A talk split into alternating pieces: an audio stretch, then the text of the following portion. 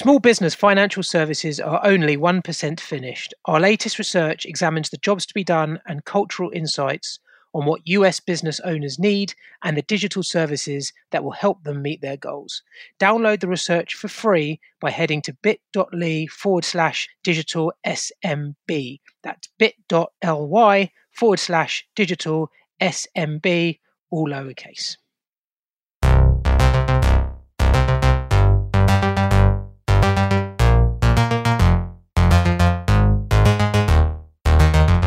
Hello and welcome to FinTech Insider Insights. I'm Adam Davis and I'm joined by my colleague and co host Sarah Kocianski. How's it going, Sarah? It's good. It's going really well. Thanks, Adam. How about you? Uh, things are good. Things are good. Things are sunny it's a sunny it's a sunny day. That's a positive day in lockdown world. Um, We're British. We can't start a podcast without talking about the weather first. I, genuinely, I think I do it for every podcast that I'm on. Um, in today's show, we're going to talk all about open finance. Uh, what is it? I hear you ask. Well, that's what we're digging into today. Uh, what is it? How it works? How it might evolve? And all that good stuff. And to do so, we're joined by some excellent guests, all of whom are experts in this space and who can tell us lots, lots more. First up, we've got Dan Morgan, Policy Lead, Europe for Plaid. Dan, how's it going? Very well, thank you, Adam. Great to be here. A lovely sunny day. It is a lovely sunny day. Good to have you. Uh, next up, we've got Dan Globerson, Head of Open Banking at RBS. Uh, welcome back. Uh, it's been a long, long time. I think the first time you were on the show was when Open Banking was, it's about two years ago, Open Banking was uh, pretty much in full flow, but almost sort of relatively embryonic. How's it going? It's going well, Adam. Thanks for uh, thanks for the invite back. I guess that means it went pretty well, and uh, yeah, thoroughly enjoying the wonderful British weather. I've uh, I've been here long enough to uh, to talk about it myself more than anything uh, on a daily basis. But great to be back. Things are going very well. Awesome. And we're also joined by Faith Reynolds, independent consumer expert and independent consumer representative for the open banking implementation entity. That's a hell of a title. Um, welcome back to FinTech Insider and thanks for joining us. How are you doing? Yeah, I'm good. Thank you. Uh, glad to be here. Awesome, good to have you. Um, so, before we dig in the show, and for full disclosure, we should mention that the FCA, which is obviously the UK's regulator, put out a call for input on the development of open finance, to which we at 11FS have submitted our own input as have most of the uh, guys on the panel. Uh, we've since teamed up with Dan, that's Dan M, and the team over at Plaid to publish our joint ideas on how we see open finance evolving in a written report. And some of those thoughts we'll get into today alongside Dan, Sarah, and Faith. So you can read the report in full at bit.ly forward slash open finance 2020. That's all lowercase bit.ly forward slash open finance 2020. Okay, let's get started. So let's talk definitions. So, as you mentioned, the FCA put out a call for input to the industry to give their feedback on how they see open finance developing. However, that deadline has since been extended from March to October this year in light of the pandemic, and maybe perhaps so it can be viewed within the lens of the pandemic as well. Uh, the FCA has mentioned in their definition that open finance is an extension of open banking, and it looks like, uh, even within, I guess, a relatively high level CFI, that it is based on the same principles around data sharing and third party access, with the view that this framework allows end users, I guess, to make better financial decisions. So, opening this up to the floor, I guess, guys, how would you define open finance? Should we be specific and say, should, how do we define open finance, this framework that the FCA wants to put together, or open finance, the broader concept? Which one would you like us to start with? Sarah, you can start wherever you like. oh, well, that could go wrong in so many ways. Um, so, you know, the, the, broader concept of open finance is obviously, as we've, we've, mentioned, this idea of having, you know, your ability to to control uh, as a consumer to be able to control, access, and hold your own data as it, you know, own financial data, where wherever that comes from, whether that's your payments data, your your your pensions data, your investment data, etc., etc. Um, the FCA has very confusingly uh, called this idea, this call for input, open finance with a capital O and a capital F. Um, you know, hopefully when they get to actually implementing the the rules and regulations, they will come with something which is perhaps slightly less confusing. Um, but as yet, my understanding of what it is is that it doesn't really exist yet. Um, they they kind of want to set up a framework. They've asked for input, but there are all sorts of different ideas about what it could be, and perhaps that's that's why it's so interesting, um, because it, it's still yet to be shaped, and and and we and many other members of the financial services industry could could help shape it. I, I, I think uh, I think the definition is broad, very broad in terms of the type of data that can be accessed. In that respects, you know, there's nothing to to disagree with. We also point out that the concept of open finance has, has been around for a while. You know, that you know people accessing their data from beyond payment accounts has been happening for, for a long time uh, in different markets, uh, in the US, particularly where, where Plaid come from, and also in Europe, but outside of a regulated context. So it's not necessarily a, a, a new movement. Um, I think, though, that one thing I disagree with a little bit is that they say it's an extension of open banking. I think this has to be different uh, because it's so big. The concept is so big, and I, I just don't see that standardized approach, the the the way that the you know the regulations have been drawn out, uh, very very very narrow and sort of focused on payment accounts, I, I think it has to be much more market led, um, and the process will will be different. So I agree with the scope. I agree with the the sort of scope of data that they're talking about, the type of concepts they're looking at in the in the consultation. And, and let's be honest, they leave it pretty open. They're not really being too prescriptive at the moment, but I just think it will be different this time. Uh, I don't think it will be a PSD two CMA type journey. Uh, I think it will be um, a more of a market led approach. Go for it, Faith. So um, I I agree. Really, I think open finance for me is is much more about digitizing the financial services sector. We're not going to get to open finance without some kind of digital roadmap uh, because we have to work out what data should be made available um, for consumers to be able to share and at present, um, if you only go on what's available digitally or online, it's it's probably not sufficient. So I think open finance is a, about creating a much more coherent data infrastructure, uh, which works well for firms and consumers. PSD2 has created a lot of complexity and a bit of a patchwork of legislation. So there are still some outstanding questions about liability and redress in the event of a data breach, for instance. Um, and I think open finance should be should be dealing with that.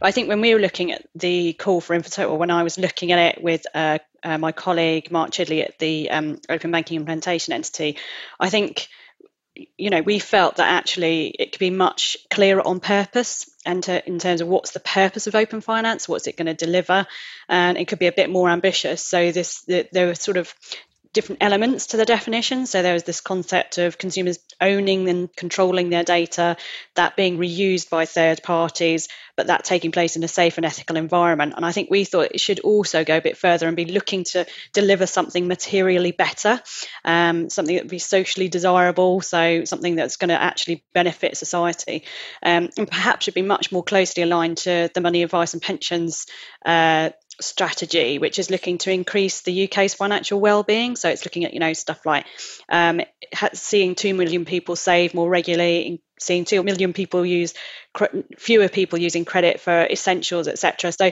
that's where you'd expect to see open finance delivering value for consumers and helping them with insight, providing kind of um, access to cheaper forms of credit, helping them build up a buffer, and uh, you know we just think that you know, I think that the, the the the FCA could be a bit more ambitious about the purpose, and and then thinking about the sort of actually creating the right infrastructure mm. to make data sharing work well. Sure. I mean, uh, Dan Dan G. This is um, Dan M. Just said that uh, this necessary isn't necessarily, uh, I guess, similar to open banking or, and needs to be sort of treated on itself. Um, you've obviously spent the last couple of years implementing an open banking program, which has obviously been a big endeavor how much do you think this regulation te- or this framework, I suppose, based on on what's already been written in the call for in, uh, input, um, should be based upon open banking, or how much is there that I suppose open banking has given us that we can leverage and use to then expand this further?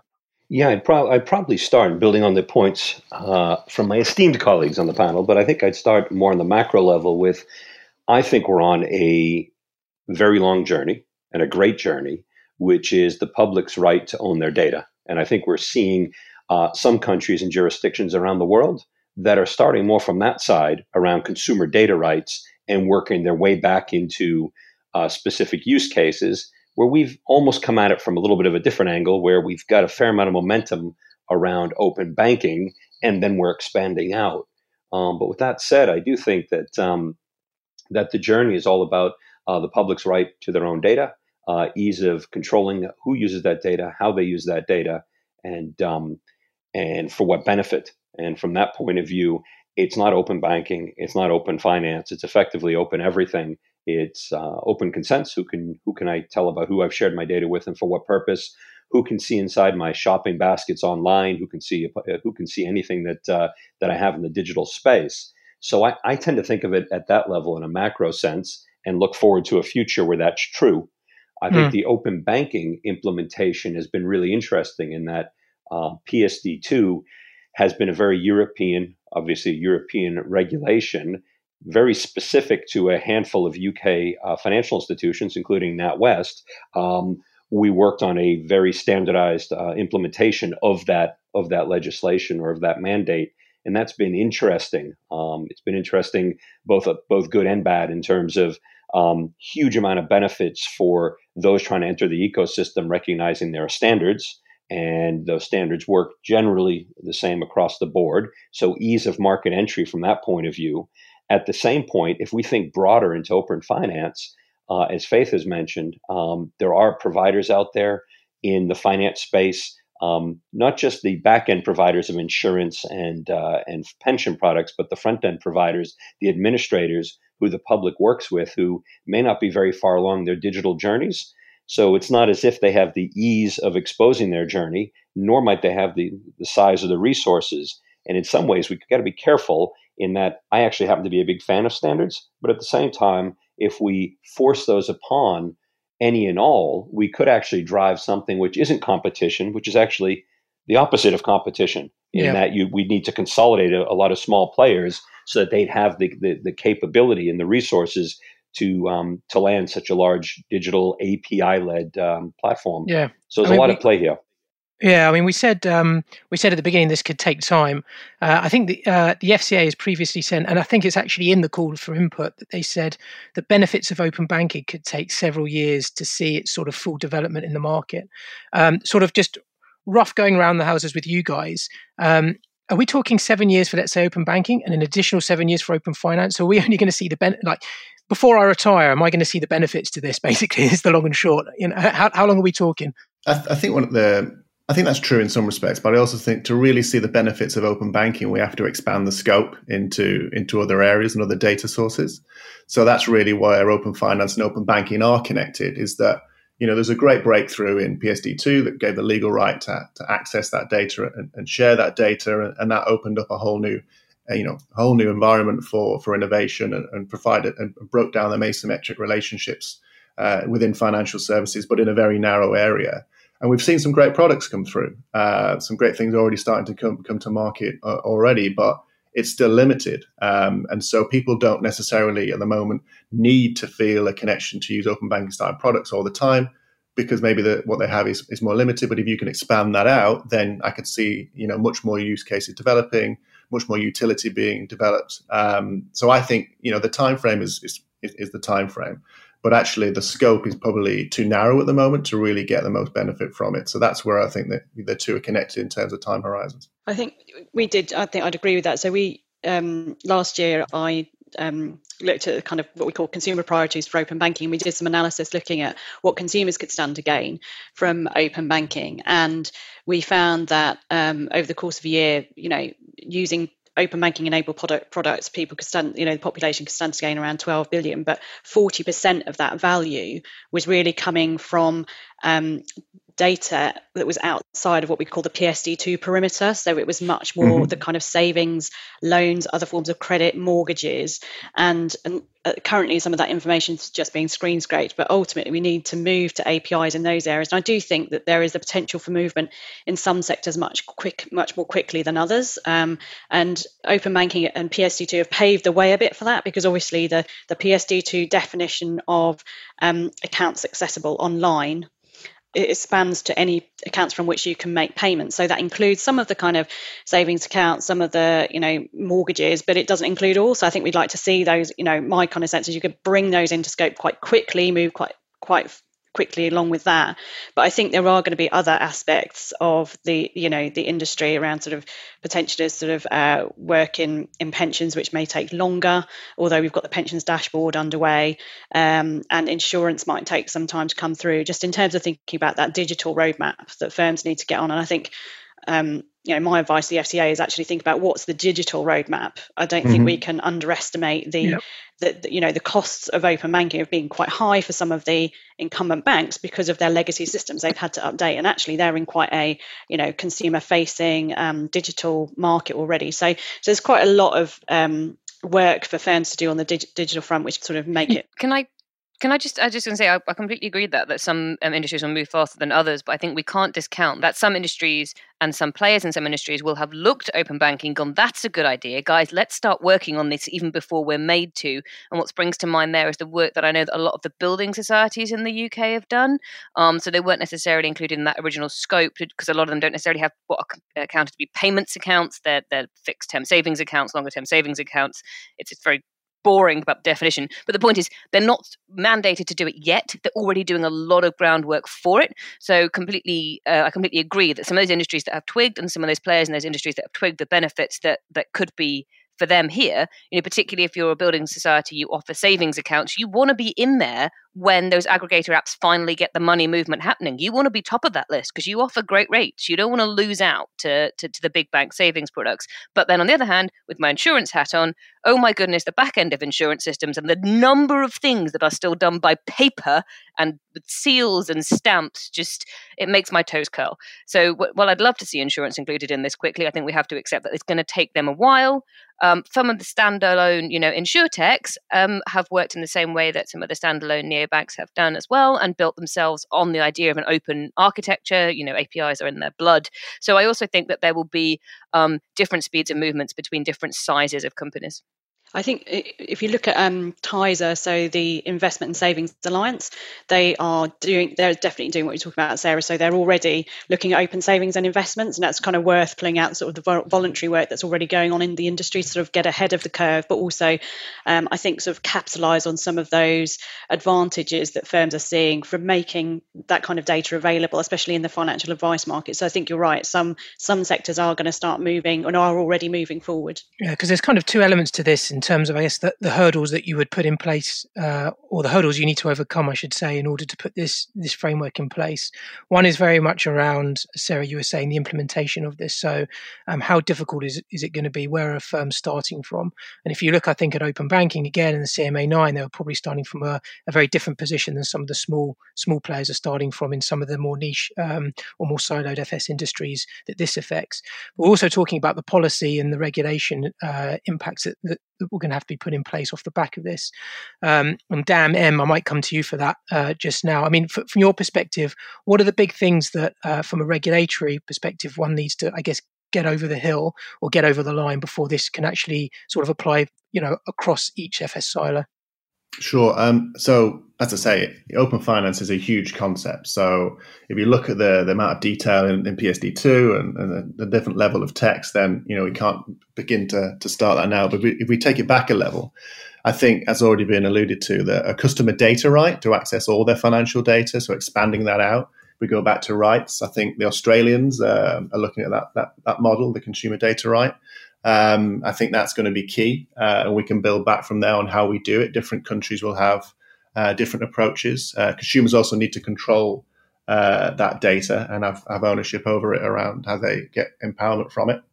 Um, I think you know there'll need to be some you know a level of regulatory clarity around access. So looking at like, things like liability, governance. Uh, will all be all be key in terms of what policymakers will be thinking about uh, particularly on the liability regime around what type of consumer address and uh, what types of loss we're talking about, I think are, are, are going to be key. Um, you're probably going to have to have a really thorough look at what interventions are needed across different markets, uh, like a, a, regulatory audit, if you will, um, to see where are the sort of even the digital side. So where is data not digitized? Where are paper-based ID requirements or or other in-market requirements which are going to stop the, the market approach of, of open finance where, where we may need interventions. We can't intervene everywhere, but we may need mm. to, to pick out certain, certain points. Um, and then, and, and, and, one of the points that, that we like to talk about is that you know let the market build open finance infrastructure. Uh, you can't build one standard API for for every sector. Uh, technical service providers or you know aggregators like ourselves or other intermediaries have experience in this space. Um, you know, they probably need to be regulated differently, maybe TSPs as well, uh, where you, where you, you retrieve the data rather than the provisioning of it.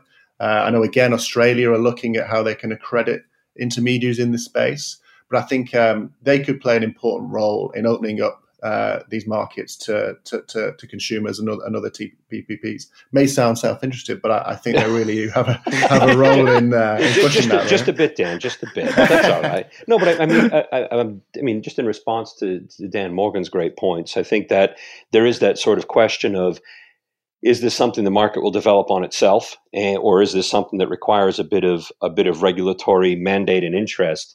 I'm suspicion. I'm, I'm suspicious. It's it's going to require a bit of the latter. I mean, realistically, we've had the likes of Plaid, Dan's company, and a few other big players in the world kind of sitting in the middle, um, providing um, the public with an ability to share their data. But that was historically done, not entirely, but primarily with screen scraping. I think we're trying to move away from that. So whether it needs to go as far as dictating hard standards for exact precise security or precise API responses and standards, or just be a, re- a, requirement to have an API interface where where credentials aren't shared. There's probably something in there. Uh, I think the Faith's point, though, and Sarah, we'd love to push all this out all at the same time. I mean, we're all consumers too, and we don't we'd all like to yeah. benefit. Um, I do think the I do think the public wins. Any any any movement forward, the public wins. Adding competition to any industry, the public wins. Uh, to Faith's point, um, even though it might not be pleasant for some smaller participants, forcing digitization means the public does win. So there's certainly some hurdles there, but I would expect that realistically, that a, a, a complete market approach won't land us anywhere besides sharing a lot of login information, password, screen scraping, and the rest. So the regulators just being a little pointy around a little bit on the house side would probably be helpful. I think I think regulation is really important, uh, and I don't think to say it's a, a complete free for all. Um, you know, there are we, are a US company, and and it's not a, not the ideal market that we would necessarily portray in, into others either. I think you know regulated intermediaries are very important. Trust is very important. Um, so I, I, think it's just getting it right and not over standardizing in terms of specifications and not over regulating to the nth degree. This is a huge project. We're not going to get there by writing everything out at the start. Uh, so I think that's really important. I just don't think we're going to be able to regulate everything that moves. Yeah, I mean, I think there's definitely something in that because there's a kind of there's the there's just the whole kind of question of feasibility of of regulating every aspect. And I think there's there's a few things though I think are important to kind of take. So I think you know we might not replicate open banking, we can certainly learn from it. Um, and in, there, there, are a few things around interoperability. So the more interoperable, you know, the standards are, or some sort of APIs are, the easier it is for new entrants to market. So if we're thinking we want to be pro competition, actually standards do help drive competition. I think the other thing is that data sharing, you know, works really well from one data controller to another where they've got a contract and they, mm. you know, they enjoy each other's company. But, you know, yeah. in, in, in open banking, what we've seen is that actually you're asking one data controller to share with another who is in competition with them. You know, you're asking, and, and that actually means that there's not so much incentive to, to, to open open up your data or make slick journeys or bring it all together in a way that sort of works really well for those intermediaries. So I think there are some real kind of challenges around things like conformance to, to standards and and also dr- driving firms' performance. And I think one of the the sort of the ways that we've been doing that through open banking is through having you know the trustee doing bilaterals with the with the incumbent banks and having quite sort of heavy supervision. And I just I, am the, the PSD2 framework offers what the fallback or the contingency, which which isn't really a very good deterrent um, in terms of getting firms to really deliver on yeah. the dedicated interface. So my kind of sense is that actually you know, if you're thinking about an infrastructure, thinking about making it work, you're thinking about comp- competition, you probably want some sort of uh, schedule between firms so that, you know, if your APIs aren't up and running, then you're you know you, have got micro fines going on that this is sort yeah. of automated so actually there's a kind of immediate hit if your apis aren't delivering so that actually we kind of get the system working collaboratively so we need to make it work properly for consumers and that will require uh, some robust uh, regulatory uh, sort of structure around and, and, I agree. I think that could be backed up by the consumer data right. A, that access is part of their uh, part of their right. So there is a requirement today for when interfaces are not right. They're called the not 005s in part of the FCA, and, and often we may find that there isn't the, the right amount of, of um, you know, of, of, teeth maybe that the FCA has in even now. Uh, entire businesses are built around that access, which can often fall away, cannot be good enough. Um, uh, you know, and this is standardized. So I, I, definitely agree. I don't necessarily think that we can set it all out in statute, though, because even where it is set out in statute, it isn't necessarily being delivered. So yeah, that's a good point, Dan. Uh, before we get back to it, we're just going to take a quick pause here and tell you about our sponsors. We are truly in uncharted waters. Looking to us for guidance. Nothing is more important than building trust right now. This will be the new normal. How can I help? Hear that? That's the sound of change. Right now, business leaders are rethinking, reassessing, and repurposing business as usual to deal with this new crisis. It's a global conversation Salesforce is having called Leading Through Change. And it's all about businesses working together to achieve one simple goal help. Thank you. Thank you. Awesome. Thank you for everything that you're doing. Learn more at salesforce.com backslash leading through change.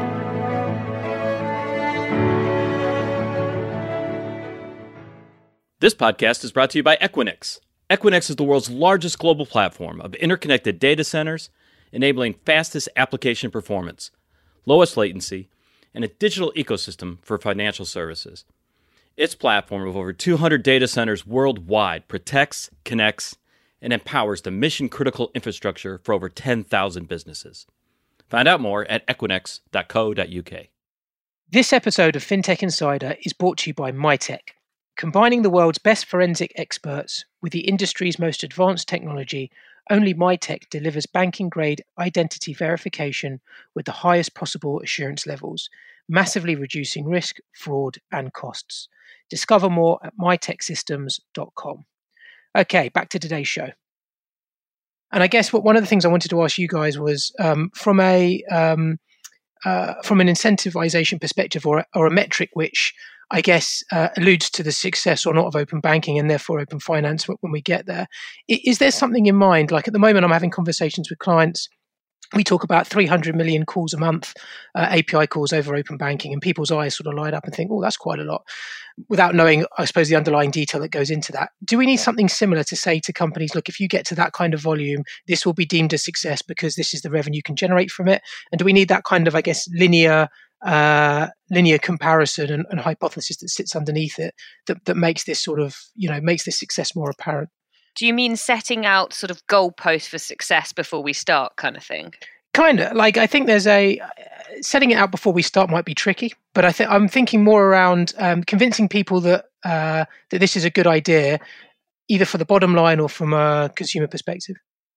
Yeah, I mean, I think I think having you know success metrics before you before you start or once you get going a little way in is, is always a nice thing to do at the bottom line, I think the easiest way to do it is, is going to be to point to somebody that's already had success. And it's going to take a while for us to get there. I guess what we need perhaps is somebody like Plaid publishing case studies and saying this client of ours did X, Y, and Z, um, which would certainly help, you know, set those set those goalposts. But it's kind of almost a chicken and egg, isn't it? Like, how do you set the metrics if you don't have the metrics? And who's willing to give away the metrics first because somebody else might come on and say ours are 10, 10 times better? I guess I, this is sort of close to my heart, and uh, you know, one of the things I've kind of been advocating strongly for for a while at Open Banking is um, is an outcomes evaluation framework, so that Open Banking actually sort of say what is it that we're trying to achieve for consumers downstream here, and what are those? What's that theory of change we're working towards? So effectively, if we want to see, you know, more people getting better interest on their savings, or we want to see uh, more people with thin credit files being able to access credit, or whatever it is. You know, what are the steps that we need to get there? And first of all, we need to, you know, we need the APIs need to work. We need propositions in the market. People need to adopt those propositions. And so there is a kind of journey towards what does success look like.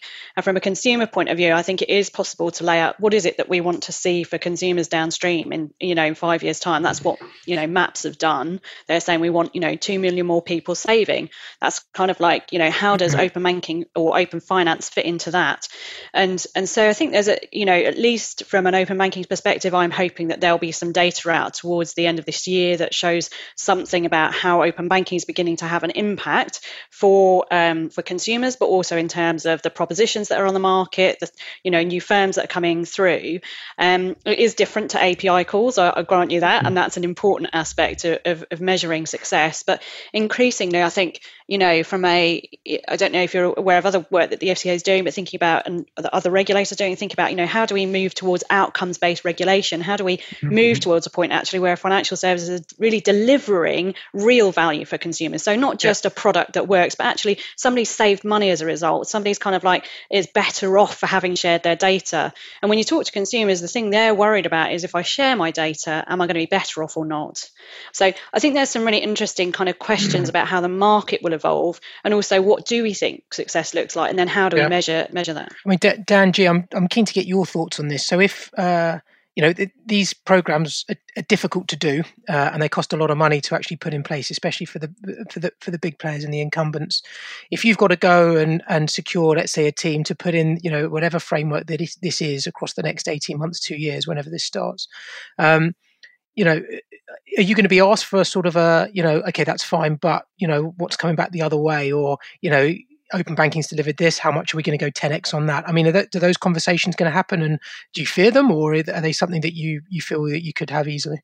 Well, we, it's a great question, Adam. I think we, we've had a, and you and I have talked about it in the past, we've had a bit of a unique experience across NatWest Group, which was quickly understanding that although this this mandate, this regulation, PSD2, open banking, and the rest was designed for increasing competition, which tends to compress margins and other things, which you know, come for for-profit companies oftentimes don't don't enjoy in that in that sense, uh, balancing the needs of customers uh, and shareholders.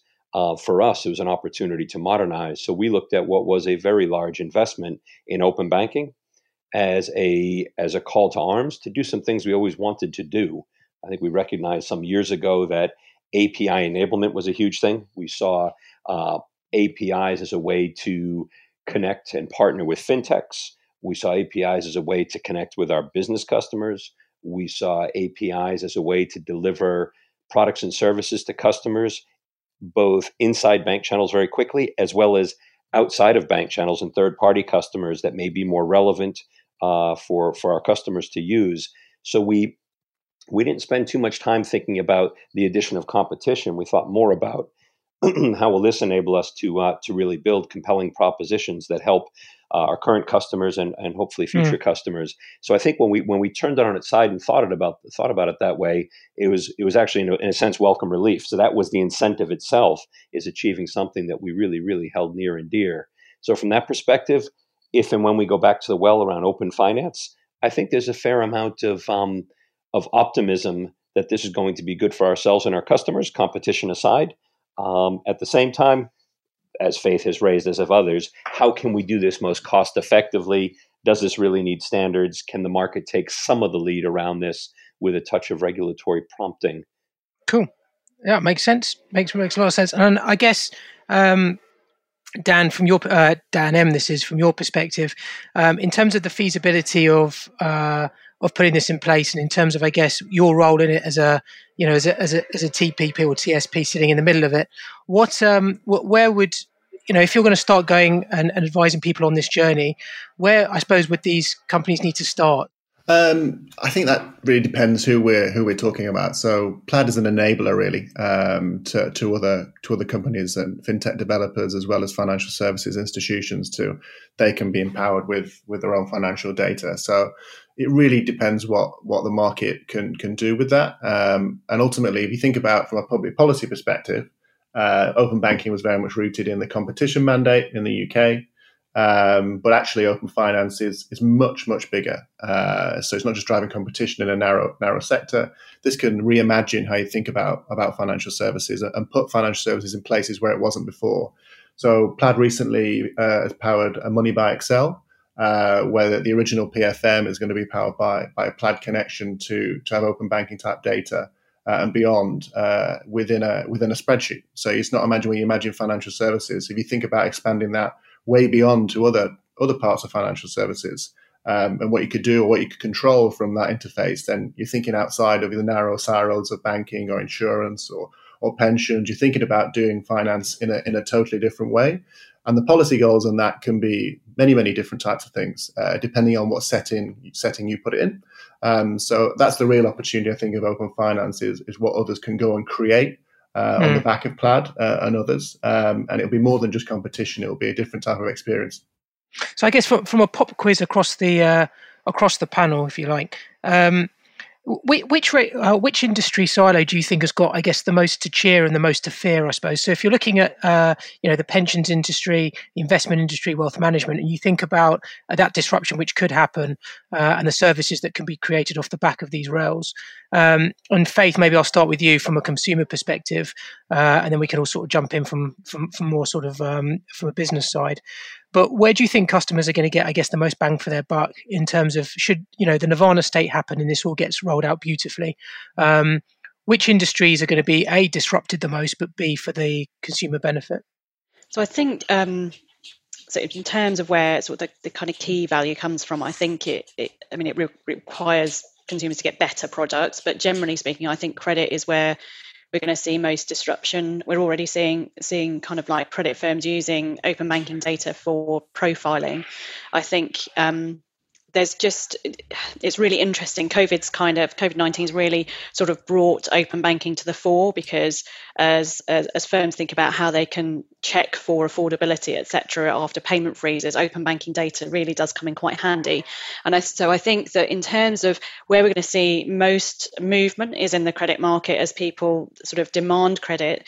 Um, and so there's a, re, a, a desire to share data in order to access a product that somebody wants, and at the same time there is a, a, a kind of the supply side saying actually yes we want your data in order to make sense of this market better. So i think credit's the obvious one. So i think for me that the, the, the, opportunity in credit is quite high. We know that actually um, the, the, the people who stand most to gain, so the segment that we looked at who stand most to gain from from from open banking and sort of related retail banking services are those who are overstretched. Those are the people who are currently paying over the odds for credit who could do really well from uh, getting access to kind of um, cheaper credit and, and offerings coming in which are offering more kind of efficient efficient products and services. So I think there's there's an opportunity. We tend to be a bit siloed in our thinking on credit. We think overdrafts is one thing, credit cards is another thing.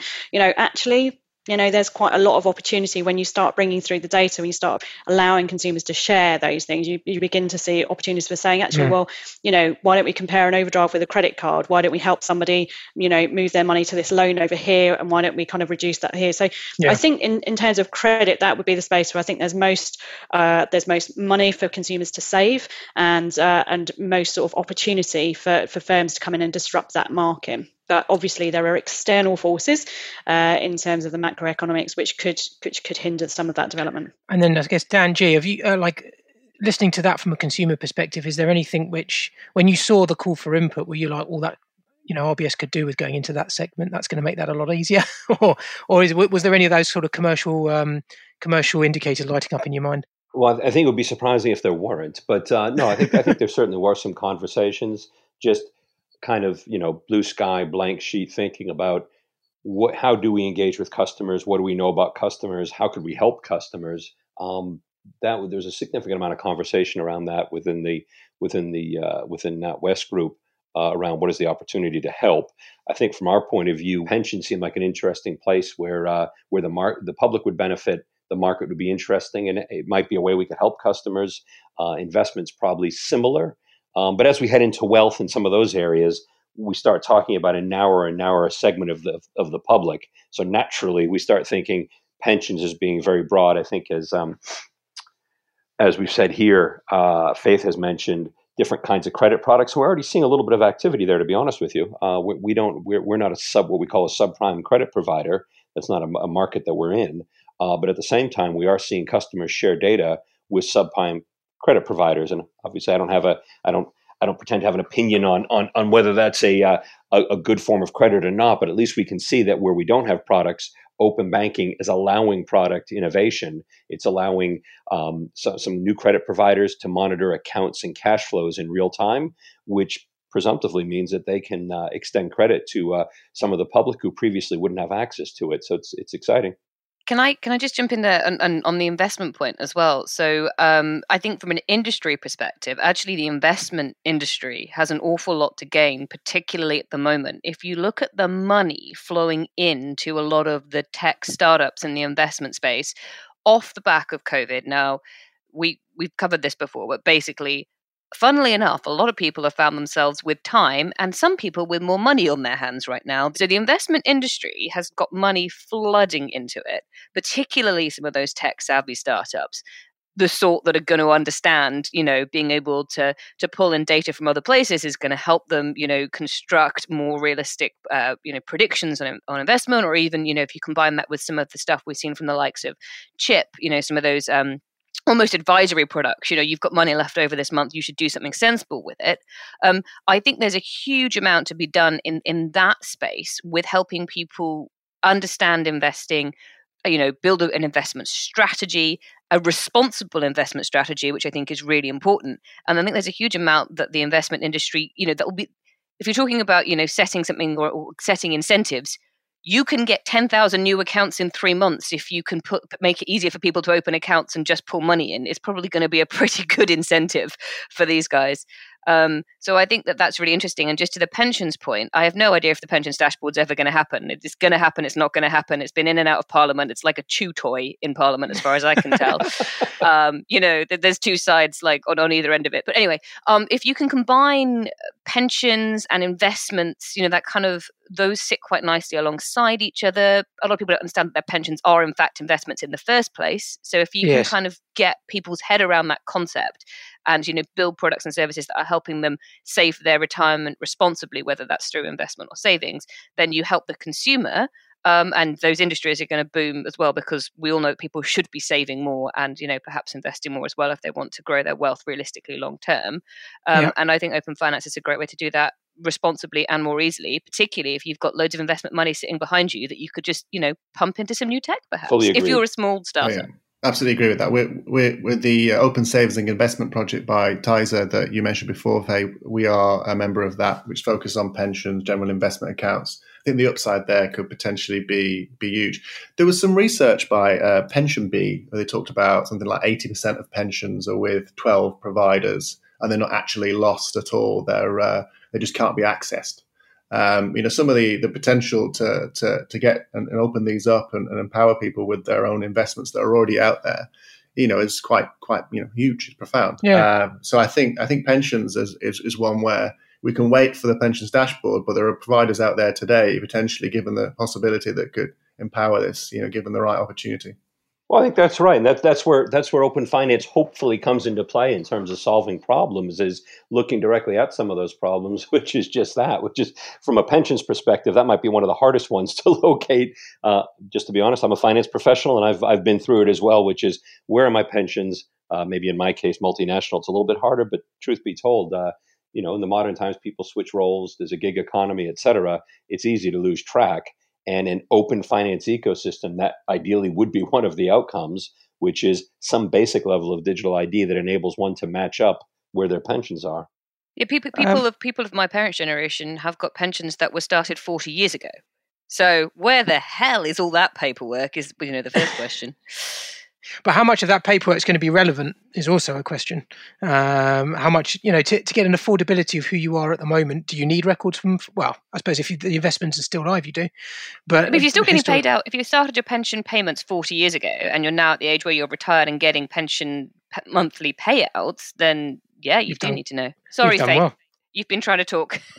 I, I do think there's quite a lot of opportunity for disruption in the advice and guidance market. So I think I'm kind of interested in whether you know sort of this the, the, sort of traditional view on IFAs or financial advice will will be the same in kind of 10 15 years. I'm I'm kind of interested in you know how um, so we tend, so the, the market currently seems to wait for people to, to have wealth before it can serve them, and actually people, you know, grow in terms of their fine, you know, they they they grow wealth over a much longer period of time. And I'm quite interested in some of these smaller players, like you mentioned, Chip or Plum, who are encouraging people to round up very small amounts, but creating buffers um, to begin with, and then creating small pots of money which grow into larger pots of money that they can then invest. I think there's much more of a um, a kind of like I think there's more need to engage people at an earlier point in managing their wealth, even when they seem to have negative wealth. That needs sort of